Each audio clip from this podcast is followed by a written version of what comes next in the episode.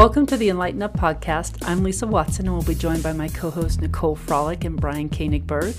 The Enlighten Up podcast is a weekly show that provides an unconventional and refreshing spin on spirituality, where three friends and weekly guests share informative, fun, and usually off the wall conversations. Unlike others, we provide fringe and skeptical viewpoints on all topics because our experience has taught us that the echo chamber is a boring place from which to learn.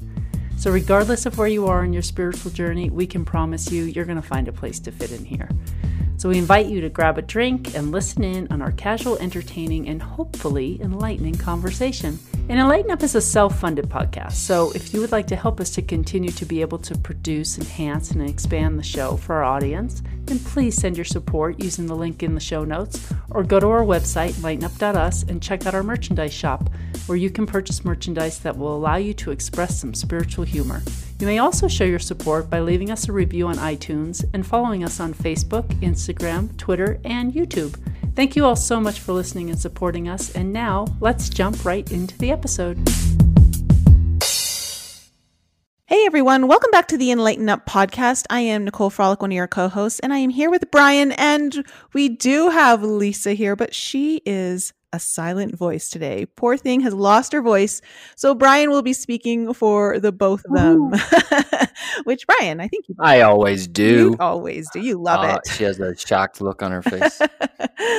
well, we're excited today to bring back a returning guest. Well, we have Justin Deschamps with us, who is a truth seeker, uh, and he studies physics, psychology, law, philosophy, and spirituality, working to weave these seemingly separate bodies of information into a holistic tapestry of ever expanding knowledge.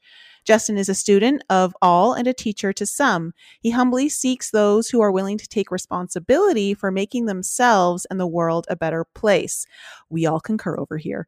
The goal of his work is to help himself and others become better truth seekers, and in doing so, form a community of holistically minded individuals capable of creating world healing projects for the benefit of all life.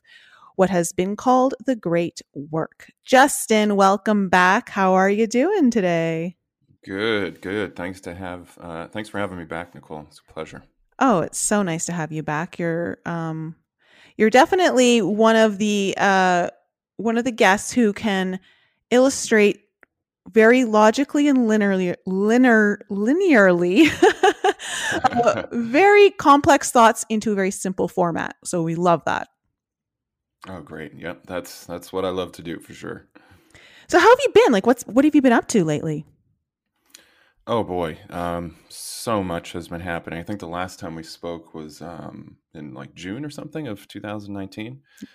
Yeah. Um, and uh, oh, just a lot going on um, behind the scenes. I have a, a really big content project that I'm excited to talk about. It actually, I can talk about it now because we've gotten the green light. So I'm going to be producing uh, videos for the YouTube channel and the outfit Edge of Wonder. Are you familiar with that? Oh yeah. Yeah, I am. Yeah, so I'm gonna get a chance to basically give like college level like course material, but in a really fun, engaging way through the platform. I'm gonna have an opportunity to talk about a lot of really cool things. And the first series is gonna be the ultimate plan of the Draco reptilians. Oh. and. So it's, uh, it has a kind of snazzy, sensational title, but really it's going to get into like DNA, science, ascension, how consciousness relates to like servicing others, um, all sorts of really fascinating topics. So that's been happening, and um, in conjunction with that, just been you know doing the inner work, doing the consciousness exploration, making it an exercise of trying to understand myself and the world, and just bring out what I find in the process. So uh, yeah, all great stuff. Well, congratulations to the Edge of Wonder gig. That's awesome. And also, uh, this idea of taking responsibility for making yourself a better person is a big deal. And I think, Bravo. I don't know, was it you who said this or someone else? But um, people aren't as interested in that as they are in the stuff outside of them. Yes, that's uh, something I've definitely said and observed. Yeah. So I really love the article that you uh, posted about a couple weeks ago on your website, Stillness in the Storm, called A Short History The Emotional and Intellectual Plague of Suppressed Authenticity, the Abandoned Inner Child. Um, but also with a happy ending, uh, which it definitely did. Let's let's go into that article because um, we're huge fans of talking about the inner child here at Enlighten Up. And uh, we know that there's just a lot of um, healing that can occur. And there's so much that our inner child dictates in our reality that we don't even realize. Oh my God, yeah. Um, I mean, she's nothing could be more important to human life and the quality of life than forming a good relationship with your inner child, I think. So, what kind of work have you done with your own inner child, and how has that transformed your ability to live more authentically? I would say um, about a couple years ago, this was uh, 2017, I was doing a lot more research into psychology, specifically developmental psychology, because I had read this book um, called The Origins of War and Child Abuse, which is done by a psychohistorian. Uh, Lloyd deMause. And what he basically did using um, a kind of Reichian and Freudian psychological perspective, he looked back through history to see how much of society and conflicts and the quality of life is directly related to how we raise our children. And what he was able to prove is that basically almost every aspect of uh, what we might call mental illness, whether it's at a personal level or a societal level, comes down to how we raise our kids and the the inner being that is created as a result of social interactions. And so I that really shook me to my foundations when I read the book and I realized that I needed to get my head wrapped around this a lot better if I wanted to try to, you know, be a, a good voice for healing and whatnot in the world. And so um, several years later, to skip ahead, I discovered that in order to have a healthy relationship with yourself, you really need to to get to know your inner child.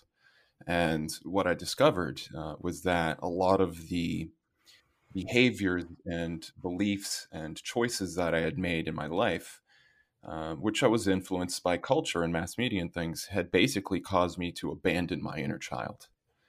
And I had I had what I think happens to a lot of people. You you go through the early stages of life, you know, childhood, teenagehood, uh, collegehood, if we want to call it that, and those are pretty tumultuous times. And then at around you know 25, uh, all the way up to like 35 or so, there's a kind of stabilization that takes place, and you kind of get a little more secure in who you are. But that's not necessarily healthy. And what I've observed, knowing what I know now, is that you know basically people just get good at coping with their abandoned inner child. And so what I did is I decided I really need to dive in and look at the blocks that I created for myself, penetrate them, and then unearth whatever toxicity has been sequestered and quarantined by my conscious mind. And in the act of doing so, really form a better relationship with my inner child. And I started that work um, let's see, in mid 2018. And I made a lot of progress. But as anybody who's done the inner child work knows, it is not easy. It's uh, I like to use the analogy. It's it's kind of like trying to learn how to be an Olympic runner while trying to regrow legs you just broke. that is an awesome analogy. it really is. It's that's so spot on. Um, yeah, the the inner child is terrifying for a lot of people, you know, to to reconnect with and discover because you know, what I've recently discovered and actually many people who've written into me have discovered after watching one of my raw and real videos where I shared a memory that surfaced from 35 years ago that I had repressed that had you know I had no idea that it had happened my whole entire life since the in, since the initial point, the origin point, and realizing what had happened and how that affected all not just all of my relationships, but my um, inability to feel safe in all all aspects of my life. And there are so many people who are starting to remember things that they've completely blacked out from their memory. And that's scary sometimes when you think about it. You're like, what am I going to find if I go in there? Right. Yeah, well, that's it. I mean, I I think you're spot on. One of the things that tends to happen as you do this work is it's it's very similar. I mean, I'm not a, a parent, but you know, I've I've been around children and, and whatnot to know this that you know if you neglect a child long enough, they're going to become a little crazy and toxic and not so nice to be around. And you can imagine, you know, taking your inner child and throwing it in the attic for 20 years, and then you finally go up afterwards and you're like, "Hey, how's it going?" It's not going to be a happy person. It's no, kind of it's crazy. not. no, you better have a serious supply of like cookies and exactly. Cookies aren't enough. No, no, they aren't. So this article that you've written on Mhm. authenticity, it it's a big deal. And I think, you know, what a lot of people I've noticed when they're coming to me for coaching is they're trying to understand who they actually are in this world. So you want to go into what you've written in that article and, and extrapolate on it a little bit more about um, where and how did we lose this ability to be authentic and instead favor our false sense of self? Yeah, absolutely. Um, I'm going to do this generally first. So I'm, I'm going to use the term inner child, which is a kind of catch all term to refer to several different things. And then we can maybe unpack what the inner child is like at a mechanical, psychological level. Um, so basically, what happened is that um, various social engineers and people who don't have such good intentions wanted to reform culture and they wanted to reform culture because the culture culture is like the the womb with which we grow and rear our personality. So when you're trying to figure out how to act in the world then you look to your parents you look to your local community you look to mass media to try to give you some guidance. And that question of how do you act is so fundamental to being in life itself that your entire brain and consciousness at a physical level and at an etheric level, I would argue, is basically designed to answer that one question.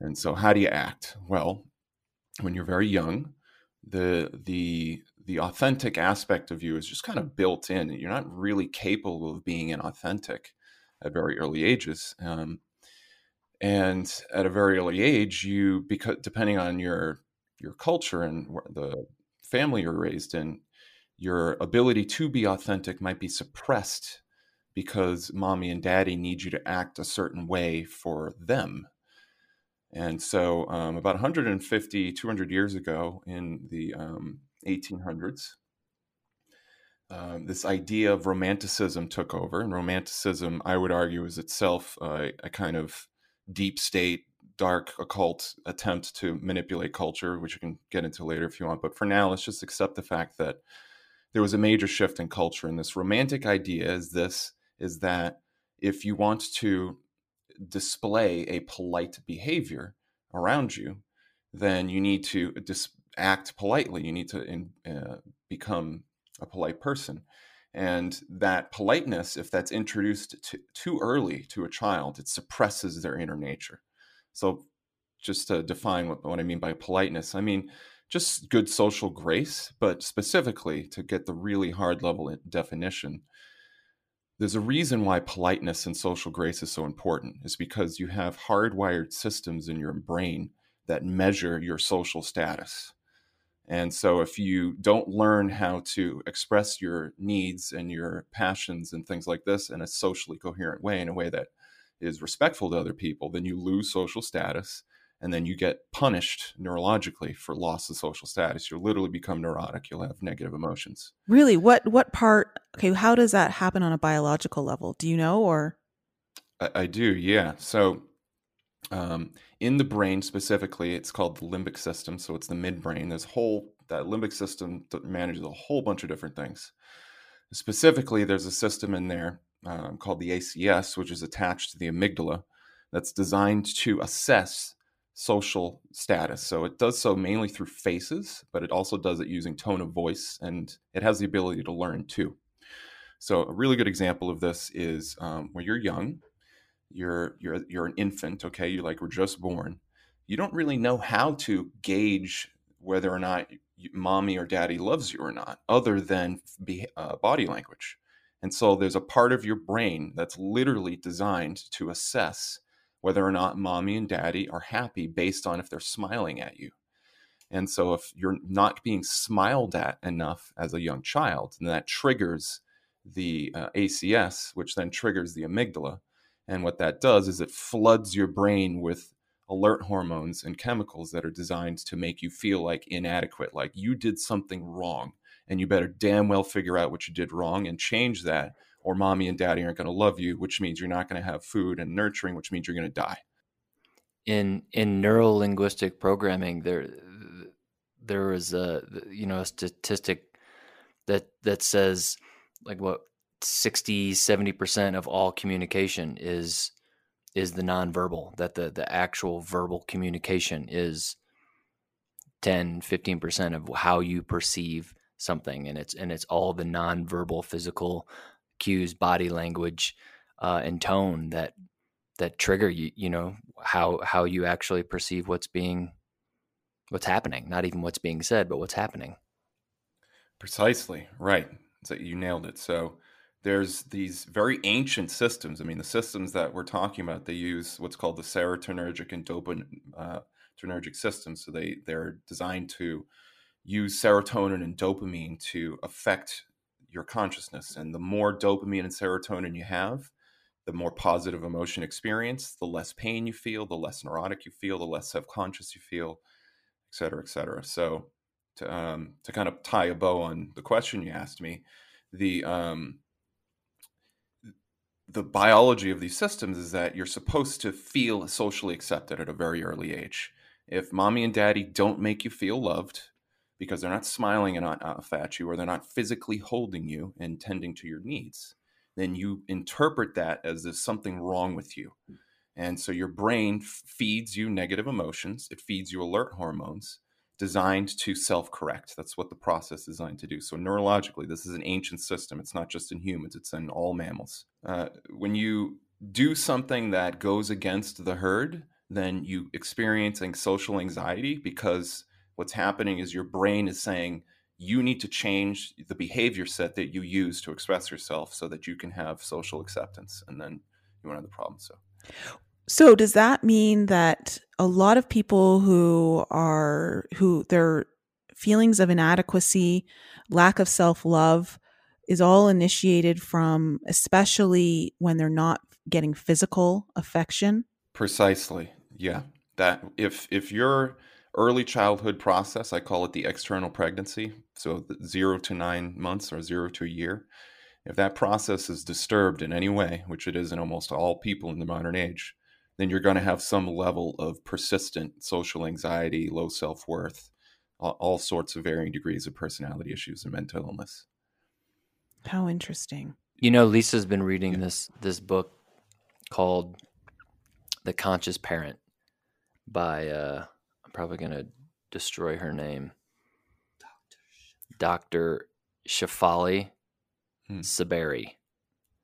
And uh, she she's just she, she's she says it's an incredible book, but not just for parents. That it, it literally has more. It's like a handbook on on life. She she she says that it's it's it's a great book, even if you're not a parent. It gives you such an understanding of our own unconsciousness, where it stems from, and how to choose conscious living. And it's it's it's about you know it's it's it's a way for you to parent your inner child because that's the conscious parenting doesn't have to be you know your own child it's it's like you were saying justin you know you don't have kids but you still need to be a conscious parent to yourself yeah precisely. I couldn't agree more and learn how to minister to the inner child of other people i mean you know just, just to skip ahead a little bit if you can learn how to minister to your inner child and the inner child of all people because they're fundamentally the same type of a template your ability to you know have social grace and manage good relations in your life have good connections familial all sorts of things just like go through the roof. So um yeah essential life skills uh so yeah i mean the the inner child um to get back to our analogy here when you when that process is disturbed you know you you end up having personality issues for many reasons Um, you're you learn how to interface with the unknown and to manage your emotions socially through your parents. And so if they don't, if they physically just don't smile at you enough, or they don't hold you enough, or when you have needs, they shame you or they neglect you, or you know, one of the things that was told my mother when she was having me um, in the 80s was that the best way to handle a, uh, a child is to let them cry it out in the crib alone, which is like one of the worst things you can do developmentally for the child. So, um, all that initial phase will create the initial what I would call primary abandonment complex, or in other words, the part of your brain that says how much can I trust the people in my life. If you have a disturbed uh, external pregnancy, then you will always have some part of you that doubts your social connections with other people. And social connection doubting with other people is reciprocally uh, the the um, problem of doubting yourself. So it's both things; they happen both sides of the same coin. And so later, when you become a toddler, that manifests because now all that internal stuff that you were experiencing as an infant now gets expressed outwardly when you're in the toddler phase. And that toddler phase, as we know, it's pretty, you know, messy depending on your parenting. Terrible uh, twos. Exactly. You know, and rightfully so. You're when you're a toddler, you don't necessarily have the ability to think about politeness, or you shouldn't. And so you should be extremely authentic. You know, you should just let it all hang out. And mommy and daddy should do, let you do that, but also create a space to socialize you and teach you how to, you know, understand that your actions and behaviors affect the inner childs of other people. And if they use an emotional resonance parenting technique, which I'm a big fan of, then the child will learn how to minister to uh, the inner child of others and there won't be this kind of like emotional combativeness that happens. So Lisa, Lisa just wrote down that that non-vaginal births also can have uh, psychological effects on children's.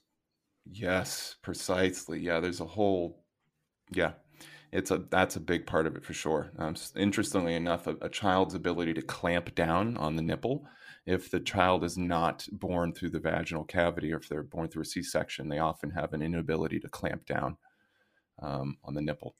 And there are certainly exceptions to the rule. My daughter certainly. didn't have any problem breastfeeding, and she was she was not born vaginally. But but then again, as a teenager, she accused me of horrible things. So you know, I mean, you know, maybe maybe there's something to it.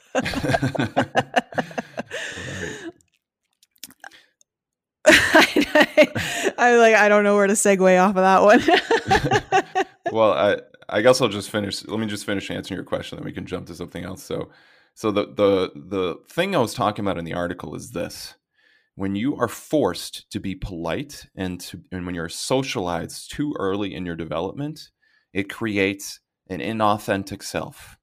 You have to create a different version of yourself, an inauthentic ego, we might say, because the ego is the social self. And what happens is now the ego becomes the enemy of the true self because think about it. If mommy and daddy will only love you because you're being raised in a behavioral modification household, when you're being polite, when you've cleaned your room, when you've cleaned your plate, when you've smiled when XYZ grandmama comes over, whatever the heck the situation is, then you have to push your authentic self down to get the social acceptance you need from mommy and daddy. And because the systems that are at work during that process are incredibly powerful, the same the same level of negative emotion you're going to experience when your amygdala is triggered through social abandonment is the same stress you're going to feel if you're being physically tortured. That's how powerful these systems are. Wow. So it's kind of like I just kind of got a vision of, you know, um, trying to socialize children too early. It's almost like turning them into a child's version of a Stepford wife. Mm, great analogy. Yeah, absolutely. That's it right there. Yeah, that's crazy. Can you talk a little bit about the emotional resonance technique that you said you're a big fan of like if because i'm sure we've got tons of parents who are listening to this but also anyone who wants to work with their own inner child or may have children in the future what is a an example of an emotional resonance technique sure um, well generally speaking what it is is that um, it's the idea that you're you want to achieve emotional resonance in the sense that you make the other person feel like they've been heard at an inner child level And once that has been established, uh, we call that a meeting of the minds. So once there's a coherence between your inner child and the other person's inner child, it makes everything else about dealing with conflict resolution that much easier. And so, as a parent, what that would look like is uh, let's say you know you've got a two or three year old on your hands they're really excitable you're feeding them and they throw all the food that you just carefully prepared right on the ground. And so what do you do? Well if you're using emotional resonance technique then you allow your inner child to authentically express to your child what you feel. And you know you have to do that carefully. You're not trying to manipulate the child but you're just trying to let them know how you feel. And it's important to realize that this this requires a little uh, background work too. So i will talk about that in a minute. But what happens is that the if your uh, your child has been um, reared in this condition, then they will see that what they did caused you emotional distress. That will trigger their empathy response. So then they'll start to feel what you feel, and as a result, they will self correct and often become remorseful. And that will be a much better way to socialize the child. Um, and it, just as a follow up point to that, that it requires in the beginning a very high level of intimate connection. So when the child is born, you want to have as much naked skin to skin contact as humanly possible with the child. And you use that as a method of dealing with any type of emotional issues, um, which there's a lot to understand there, but that, that's the basic idea. Wow. So basically, most people um, don't even know who their inner child is.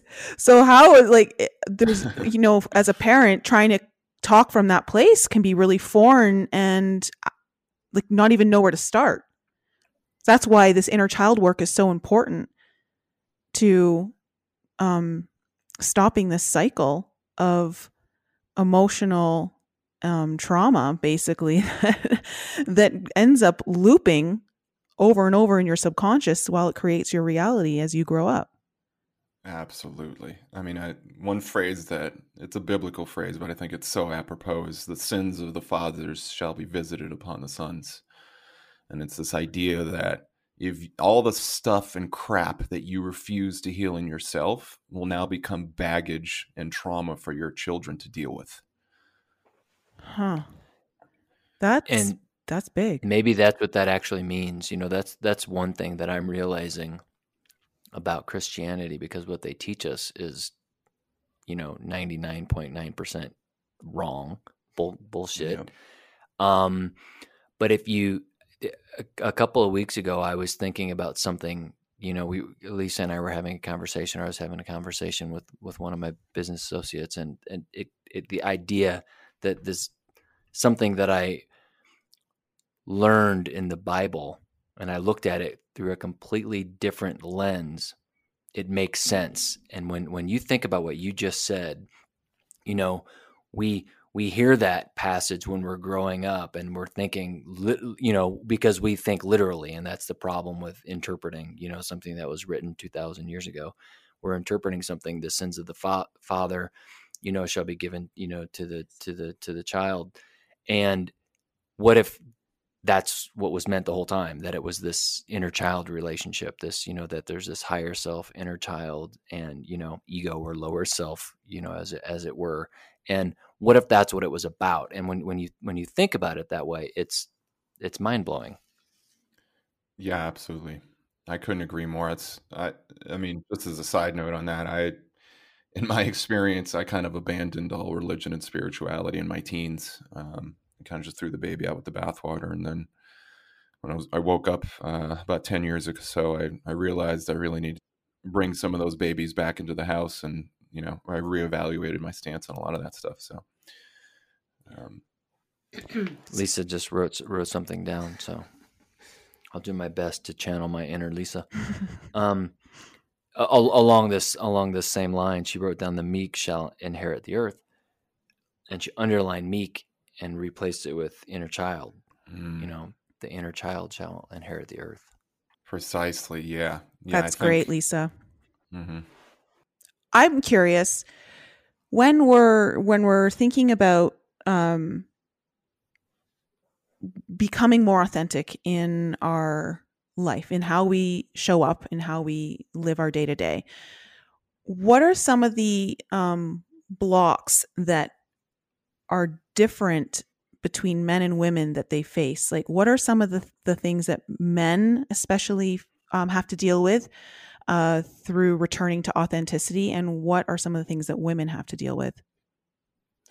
Oh, great question. Um, okay, let me, in order to answer that, let me lay out a little bit about like what the inner child actually is, and I think it'll make what I'm about to say a lot more sense. Um, okay, so if we like unpack what the inner child is, because I in the beginning I mentioned that's kind of like a catch-all term. In my understanding, this is what the inner child is. The inner child is first, it's the instincts and inherited proclivities of your body. So your body is itself a community of cells and your spirit is like the governor of those cells so if you think about it it's like it's a group of people in a sense they have their own tastes their own desires their own needs and those that body itself has a whole bunch of needs and instincts it was programmed for one of them is social attachment so you have like, like i was saying there's a whole part of your brain and body that's designed to constantly assess your status your social status and if you refuse to eh, work with that biological need, then that creates an antagonistic inner child. And so your conscious mind is the spirit, that's the governor. It is indwelling the body, and then its choices, your your the way that you actually think about life and you value life, which is a personal thing, determines the character and quality of the inner child that gets created. So in this sense, you might think of the inner child as the birth of your conscious mind and the body that you've inherited, the feminine body. So the masculine consciousness and the feminine receptive body. And so that means that everybody's inner child has two components. It's there's the hardwired part that's kind of the same for everybody. Like everybody's body needs water, it needs food, it needs physical intimacy. And then there's uh, a bifurcation because of body dimorphism, meaning that you have mat men and women, you have a feminine and a masculine.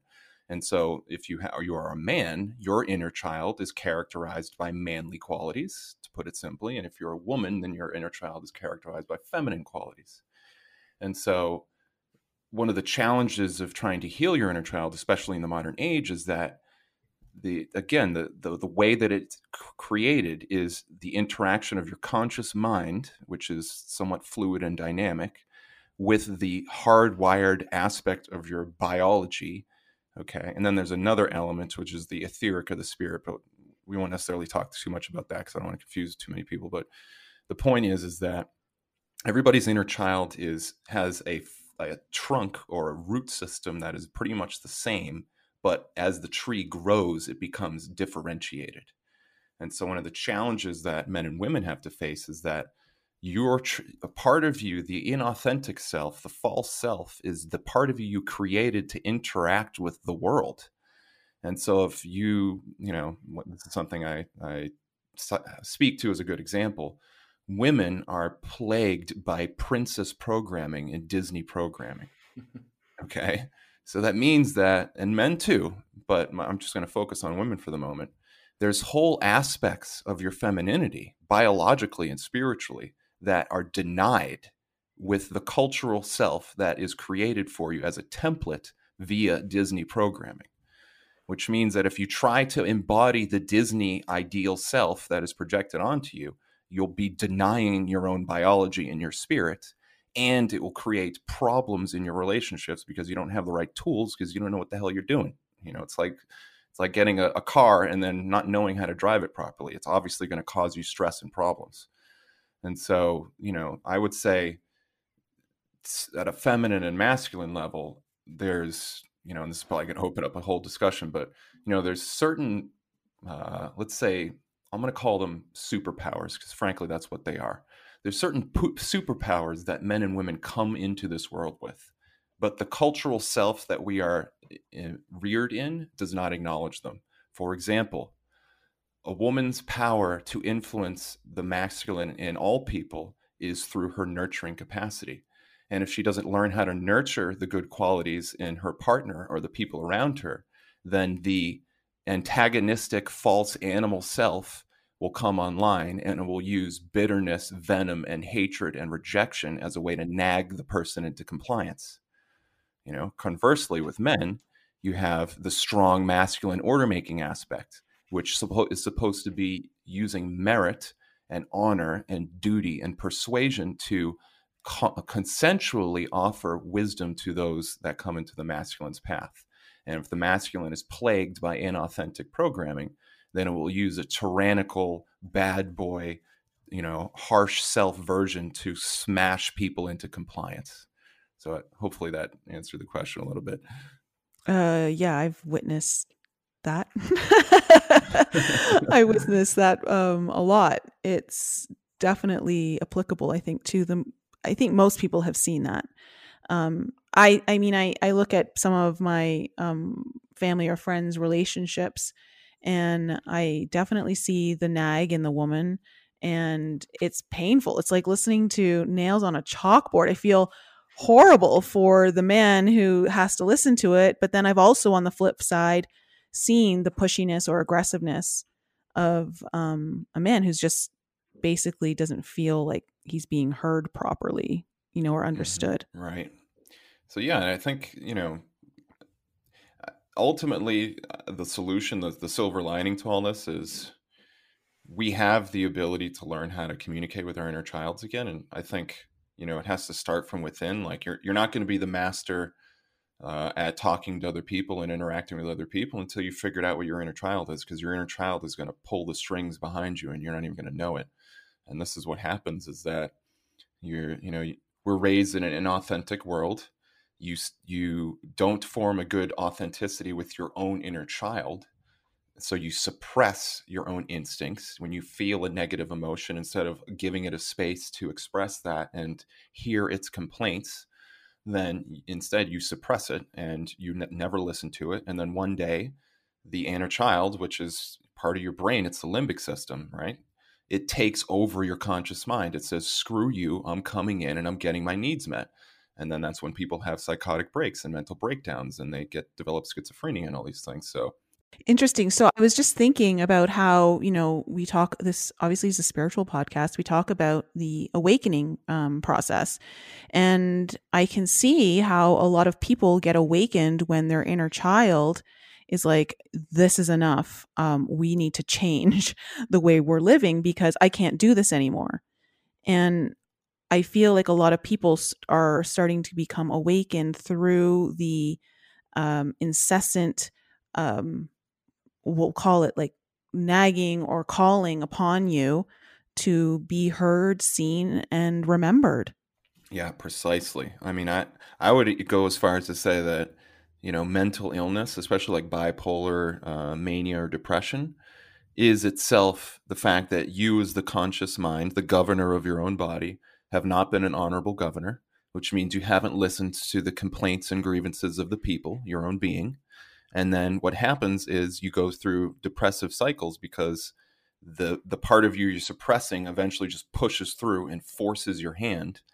And I'm sure everybody's experienced this. You know, you, you have this moment where it's like you just can't get this thought out of your head, this like nagging, incessant thought to do whatever, maybe to go out drinking with your friends or, you know, indulge in some depressive thing. Or, you know, it, it invades your mind as a, like a um, like a nagging um, uh, I'm trying the words escape me right now, but um, everybody's experienced this to some degree, and I would say that that is an indication that there's some inner work to do, and that is actually the step. It's a, a I would argue it's a door that you can walk through to begin the self healing process. Because the bottom line is, at a cultural level, I would argue, we do not, as a culture, acknowledge the phases of personality growth that need to happen spiritually in order for you to grow and mature properly.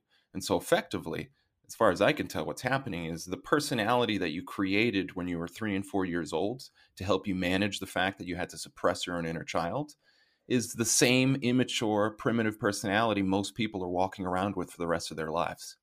And so they end up sacrificing opportunities for authenticity to try to hold on to that little specter of stability. And in the process, they end up, you know, causing a lot of problems for themselves individually and personally and or uh, socially and things like this. I I liked your imagery of the the governor and yeah the, and the people i agree that's very good that that is like crystal clear that lands very easily so i think a lot of people will get that so if as a as a man, Justin, how did you connect with your inner child? Like how did you start the process? Oh boy. Um well, I first had to admit that I didn't have it all figured out. Um, I think, you know, everybody handles this to different different ways, but there are like kind of patterns that form. Um, so what I'm getting at here is that I a few years ago, I you know, I had had my awakening. I had gone an awakening experience is itself a kind of personality reconstruction phase. And so I had gone through a lot of uh, reassessing of my life, but I never really penetrated deep layers. It was all about, you know, conspiracies and things like this and rediscovering cures for cancer and all that great stuff. All good, don't get me wrong. But then I, at around 2017, I just didn't feel satisfied. I felt uh, dissatisfied. And frankly, that was my inner child being like, okay, yeah, you've got a lot of stuff figured out, but you're just getting started, homie.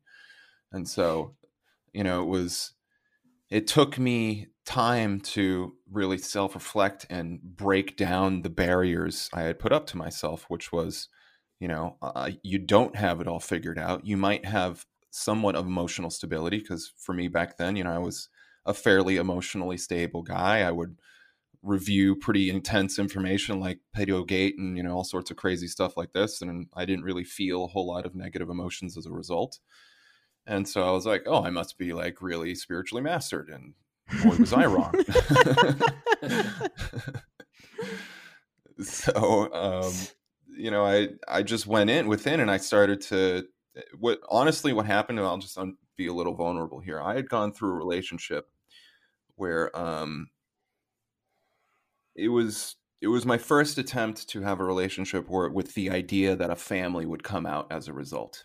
Hmm and so it was taking uh, aspects of my early childhood. These I, mean, I don't know about you guys, but as a kid, I would you know I would have crushes on girls, and I would thinking about you know being married and having kids and what that family life was like, and you know, in later in my teenage years, dating was like so traumatic for me that I was just like, you know what, screw all of that. And I kind of just like left all those dreams by the wayside, and my dating romantic life was kind of in tam- shambles afterwards. And so I kind of allowed myself to go through a, a, mirror moment where I'm like, you don't really got it figured out. You think you're doing all this stuff. You think you're adept. You think you're the, the monk in the cave who's doing all these great things. And maybe you are. But is that really because you're the master or is it because you've just walked away from your own trauma and baggage? And so I had to get real with myself. And when I did that, I decided to start analyzing my own consciousness and looking for places where I had justified blocking myself. And as soon as I started to do that, I realized there was like, yeah, almost everywhere I looked, there was something that I was suppressing in favor of some false ideal I was trying to either present to myself or present to the world. I'm not saying I was being authentic to the world, but you know, internally there was a dissonance between the inner child, deeper feeling me, and the the conscious me. And so at at around after I had this relationship, you know, I losing the relationship is for men in particular is extremely intense because men have hardwired circuits for pair bonding and devotion despite what you might hear from third wave feminism. And so men tend to have incredibly deep dark moments after breaking up with a girl that they have very strong attachment to. True that. Yeah which i'm sure all the guys are probably like yep yep that sounds about right. So so what what it did for me is it took this inner child that I had pushed into the attic 35 years ago and finally brought it downstairs. But the inner child was a mess. It was psychotic. It was sociopathic. It was crazy. It was toxic. It had years of grievances that I had never actually listened to, like a massive list. And so I just had to slowly start going through all of these and, like, okay, what have I done to block myself? How have I done this? And, you know, now I'm at a point where I, I feel like I've reached the bottom of all of those blocks. And I've just probably in the last couple months or so have a much uh, more authentic internal world where as soon as I feel something come up in myself, as much as I can, I try to put the brakes on whatever I'm doing. I'll go into meditation and I'll kind of, I literally, I kind of visualize like a courtroom except this, you know, it's not as dry as a courtroom. It's more like a courtroom where there's angels and God in the room instead of like, you know, dry, dusty, Kabbalistic judges. and it's like, okay, inner child, the floor is yours.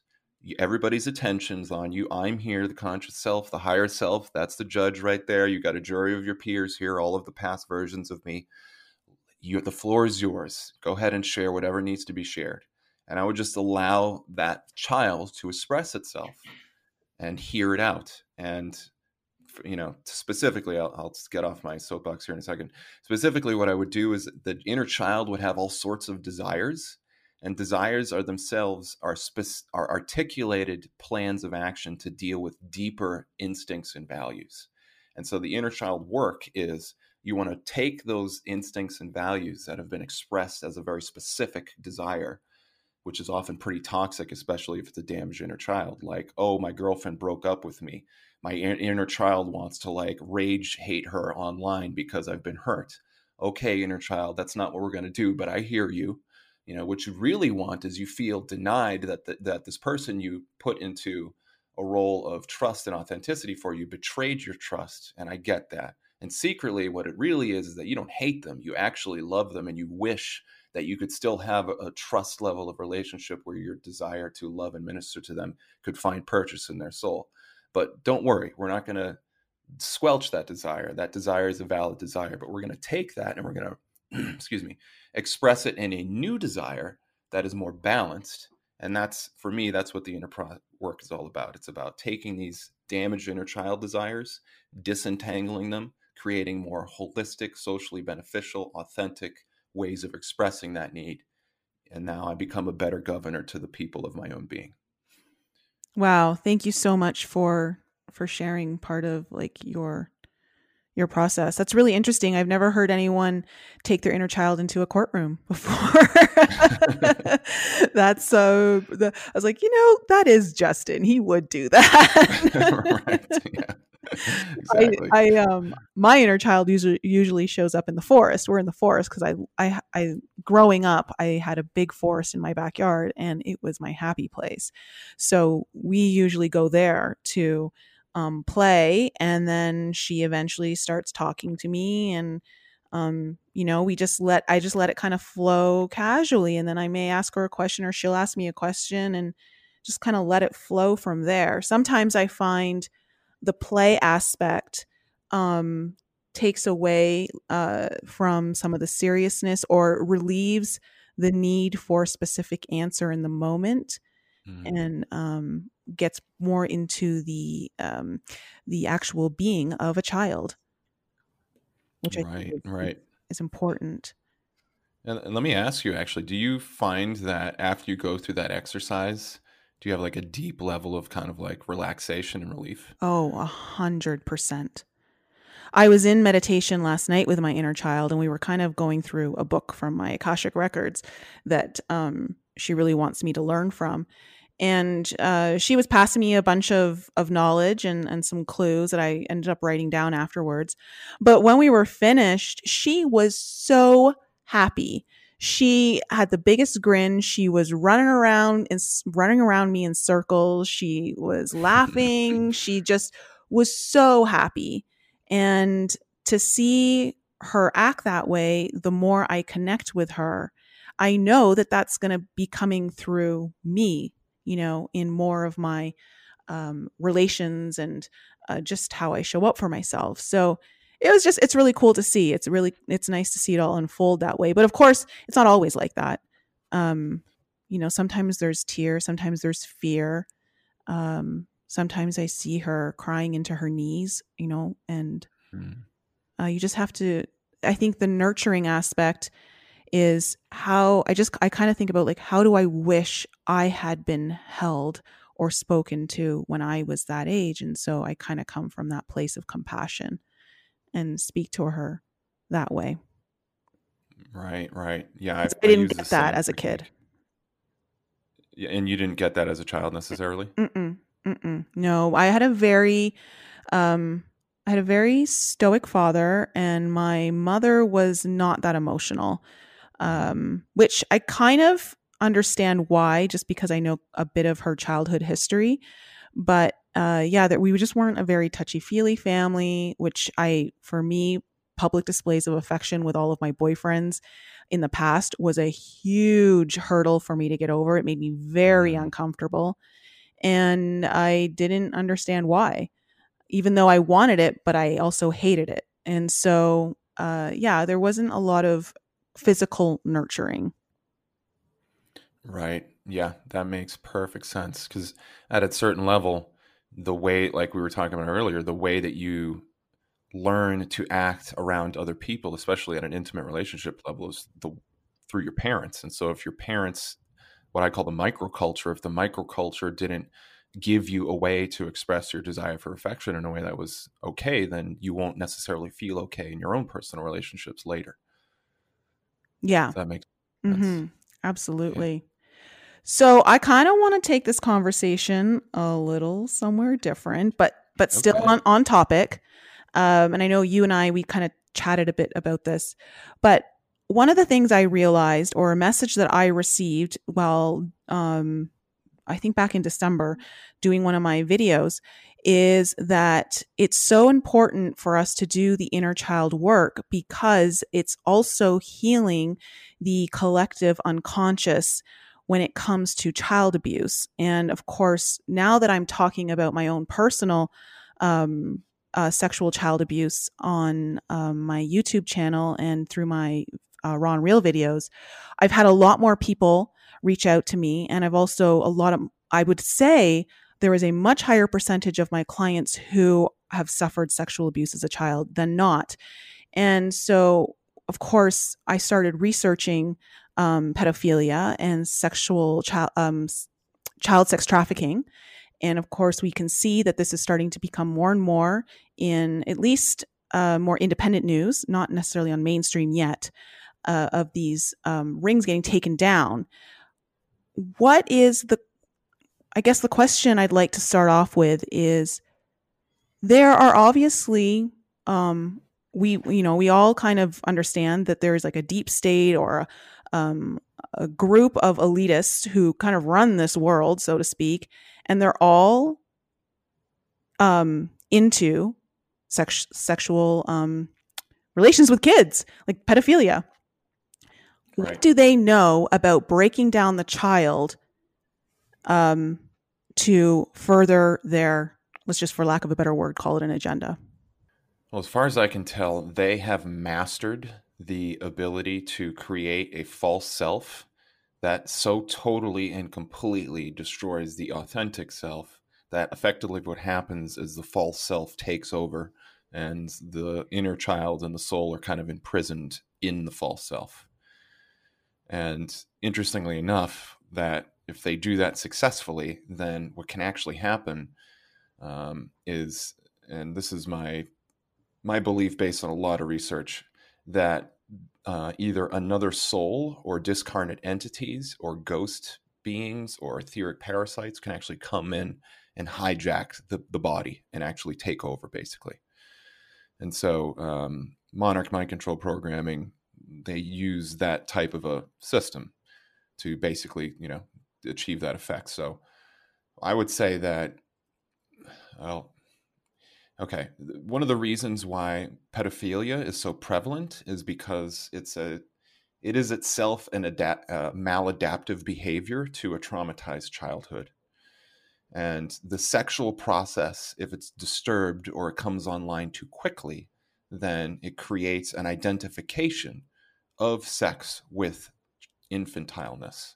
And so there's, there's a reason why, and if I can just go into it a little bit. Um, the, your brain is designed to unpack the sexual circuits when you're going through puberty. And so what actually happens is when you go through puberty, you're the it's like a snapshot of your physical body gets associated with your sexual um, values. And so if you take a person before they've gone through puberty and you activate those sexual circuits, then what tends to happen is they start to identify infanthood with the ideal sexual archetype physically. And so that's why a lot of people who are abused sexually tend to, it's like extremely high likelihood. It's something like 89% are likely to also become abusers themselves, although not always.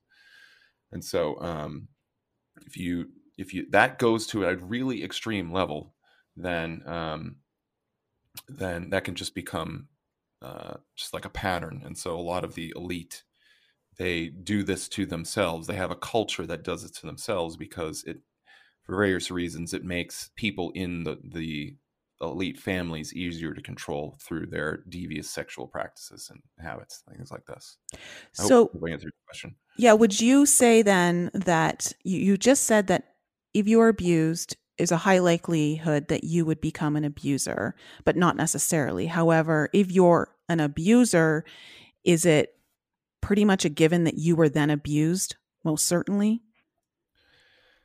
Most likely, um, although it's not a guaranteed thing, but the mechanism itself is activation of your sexual process. So that that doesn't necessarily have to happen in abuse. These days, it can happen because you're just shown sexually explicit things, and then that triggers the biological circuits that recognize that, and they said, "Oh, look, there's some sexual stuff happening over there. Let's turn those systems online." Oh, so like all of this stuff that we're seeing right now, the sexualization shown to, for instance, to kids in libraries, you know, um, like uh, seeing that you've got um, transgenders reading um, stories to children and, you know, dressed in such a sexually explicit way and stripping in front of them. Like, I don't understand how we got here, how we as a society think it's okay for anyone to be stripping in front of children, whether you're a man, a woman, or a transgender. Like, I don't get it. Yeah, yeah, you hit the nail on the head. I mean, it, yeah, there's a whole lot to unpack and as far as why that happens, but I mean, the the basic idea is that yes, when you show children sexually explicit things, then it triggers that circuitry. But but it's not that alone. What as far as I can tell, there's a whole cascade of boxes that need to be checked in order for a person to develop a pedophilia proclivity. One of them is an abandonment complex. So you are denied intimacy at a very deep level. And so, because we're so hardwired for intimacy, I don't necessarily mean sexually, I just mean physical intimacy and contact with another person at a deep level. Um, we're so hardwired for that that if you never get it early on in life, then your brain will start to associate intimacy with sexuality. And if you know you start to see as a child, like think about it, you you were you you weren't raised by your parents. Your your parents' cell phone and their tablet raised you which means you never had physical intimacy for more than like a handful of times, which mean all of those circuits that are associated to make you feel secure about a more organic level of physical intimacy start to get hijacked because what is the other way? I mean, just think about it like the modern person. How, when are they in the most physical contact with another human being in the modern world? It's when they're knocking boots. It's when they're having sex. And so your brain is like, well, I need to be in physical contact with other human beings on a regular basis that isn't sexual. But since you don't get that, then the brain's like, through neuroplasticity, the brain says, well, okay, then I might as, I must need to get this through sex. And so at a very early age, you know, if all of those factors are, are in place, then you don't even need to have a sexual experience as a young child. You just need to be exposed to the right things and have the right conditions in place and that seed of pedophilia will be in the consciousness. Is any of that? Oh yeah. Resident. Yeah. Oh yeah, totally. Well, let's end on a light note. um, so I'm curious, what are your beliefs of how much we can affect the collective unconscious through our own work on our inner child and what do you think is available to the healing of the collective uh, from that? Yeah great question. I, I, think you know i know we're talking about some pretty dark stuff here but the good news is the ship can be turned around very quickly. Um, really it comes down to a couple principles. Uh, first of all the the romantic ideal is a cultural ideal. It says that everybody else is doing things perfect. You're the problem. You're something's wrong with you, and you can't do what you want. And so, you know, you're going to take on a, a, kind of like the world is fine, but I'm broken perspective. So you need to abandon that. Nobody's perfect. Everybody's just as broken as you are. So don't put like unrealistic measures of your personal success as a, a, way to deal with you know the dating world or things like this you know when you're looking for a soulmate when you're looking to interact with a romantic partner just recognize that they're doing the best they can that, that uh, just like you are and that there's no need to judge the success based off of some hollywood variant. I would say it's a really big one. Um, another thing is consciousness is alchemical not surgical. So what i mean by that is nobody's perfect it's the the way consciousness healing works the way inner child healing works That it's not that you look at your inner child and you surgically remove the things you don't like that's not the way it works. It's an alchemical process, which means whatever is there is becomes the substance of what will be used to make you better. So it's a holistic love type of approach. That's the way alchemy works. Alchemy at a very deep principle level is you're not adding or removing anything. You're taking the goodness of what's there and you're enhancing it through your processes and through your work. And so I use a a kind of total love, unconditional self-love perspective guided by truth and natural law. So, in other words, you when your inner child is raging at you and telling you to do all sorts of crazy things, listen to it, love it, try to create a space where it can feel heard. But then you mediate or manage those desires along trust lines. So, for example, yeah, you might want to scratch up your ex girlfriend's car because she cheated on you. You know, but you're not going to do it because to do so would dishonor her rights. And so instead, you're going to find a better way to discharge that outlet. Um, yeah. How do you know the difference between your your inner child's tantrum and your ego? Well, the um, the inner child it uses uh, brain circuits that are are designed to basically alert you to instinctual mechanisms. So, an example: when you are hungry, and you notice that you're hungry, your brain will produce almost automatically fa- some fantasy about some food that you want or something like that. And so it's the same brain circuit your inner child uses. And so what is really it's about is it's about um, you have to reclaim the um, the choice point in your own consciousness. So this is yeah, I'll try to explain this quickly. So there's a there's a part of us that gets stuck on autopilot because of the stressful lives we live in live in which is that you know you're all of these things that you need to do to maintain your life like you got to get up you got to eat food you got to go to work you got to do all this it can become automated and so once it's automated it's like the instinct triggers for you to get up and you just let it happen but there's no choice point. And so the inner child work is especially using a lot of meditation. So you want to go into um, Vipassana meditation. We'll do this is really good practice. That will help a lot. You can also do conscious breathing meditation. So this is the what you're doing. When you find yourself being uh, when you find uh, your inner child offering you things to do like instincts, um, impulses, things like this. Just sit with it for a moment. Just breathe through it and you just observe it. And what that does, as it's a muscle, so it doesn't happen automatically, but it actually reclaims that ability to have a choice point. And so now your conscience, which is the higher self version of your inner child, can come in as the mediator and be like, I know shadow self, damaged inner child, that you want me to key my girlfriend's car.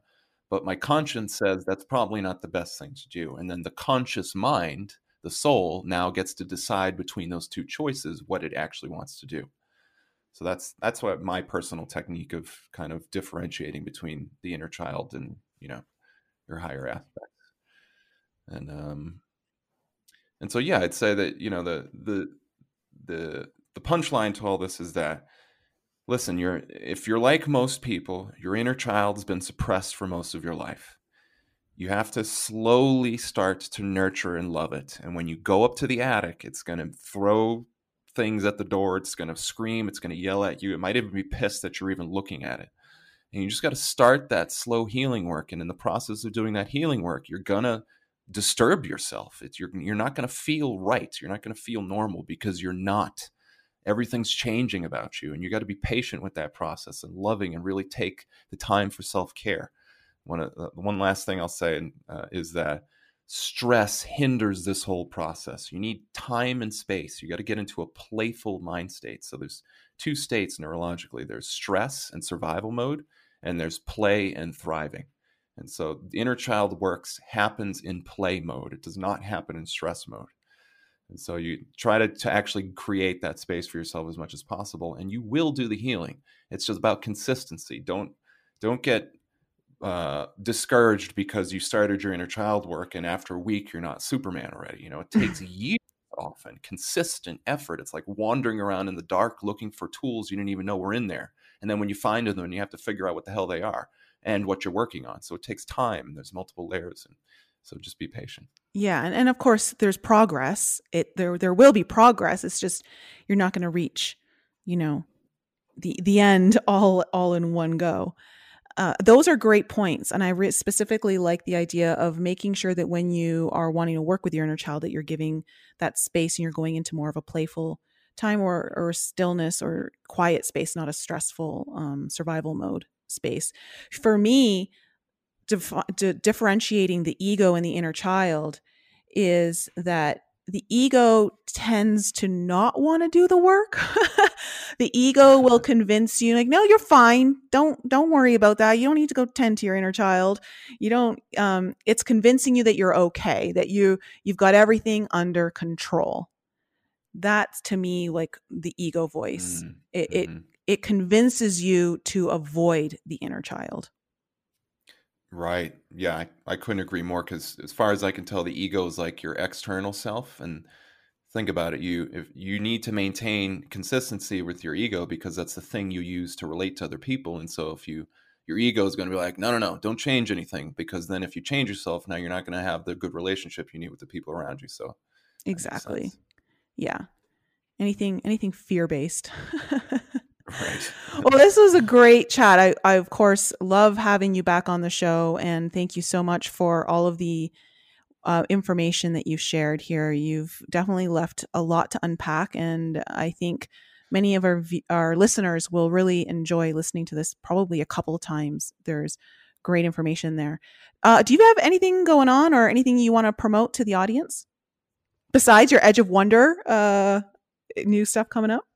Yeah. Um, yeah, well, first, I just want to say thank you so much for having me back on. And it's really a joy and a pleasure to talk about these things, which I don't get too often to talk about. So, um, and uh, yeah, uh, well, t- definitely check out uh, stillnessinthestorm.com. There's a lot of cool things going there. I've got multiple different projects and things that are happening. Um, so you can see a lot of the uh, work that I'll be doing and promoting in the future will be on that site. And um, just keep your eyes open because there's a lot of amazing things happening this year. We didn't necessarily talk too much about big events, but uh, as far as I can tell, there is this year is going to be huge in a big way. So buckle up, don't get too crazy. Make sure you're having plenty of time with your inner child because it's going to be a fun year. Oh yeah, it definitely is. Um, thanks so much for coming on the show, Justin. And to our audience, if you're also interested in understanding how to work with your inner child, the book that Lisa and Brian mentioned, Conscious Parenting, is a great book to pick up. We'll leave all of the links to um, that Justin just talked about, as well as the link for that book if you're interested in purchasing it. And uh, thanks again, everyone, for showing up this week. We loved uh, having you here with us, and we'll be back with you again next week. Bye. Thank you all for joining our show. We appreciate you tuning in and supporting us. If any of you have any questions you would like answered on the show or any guests that you would like to hear on our show, please email that information to us at info at enlightenup.us or send us a voice message using the Anchor app. There's a super cool feature on there that allows you to send us a message or ask us a question with a touch of a button right from the app. And please continue to support us by following us on Facebook, Instagram, Twitter, and YouTube. And if you haven't checked out Nicole's channel on YouTube yet, head on over there for some more insight from her, or you can visit her website, inflexibleme.com, where you can book a personal coaching session or a tarot reading, watch some of her most informative videos, or you can sign up for her newsletter. And if you're interested in some light language healing, head to my YouTube channel, lisaloveslove.com, or send me an email to lisa at lisaloveslove.com to inquire about your own personal reading. Thank you again for joining us and supporting us, and we'll be back with you all next week.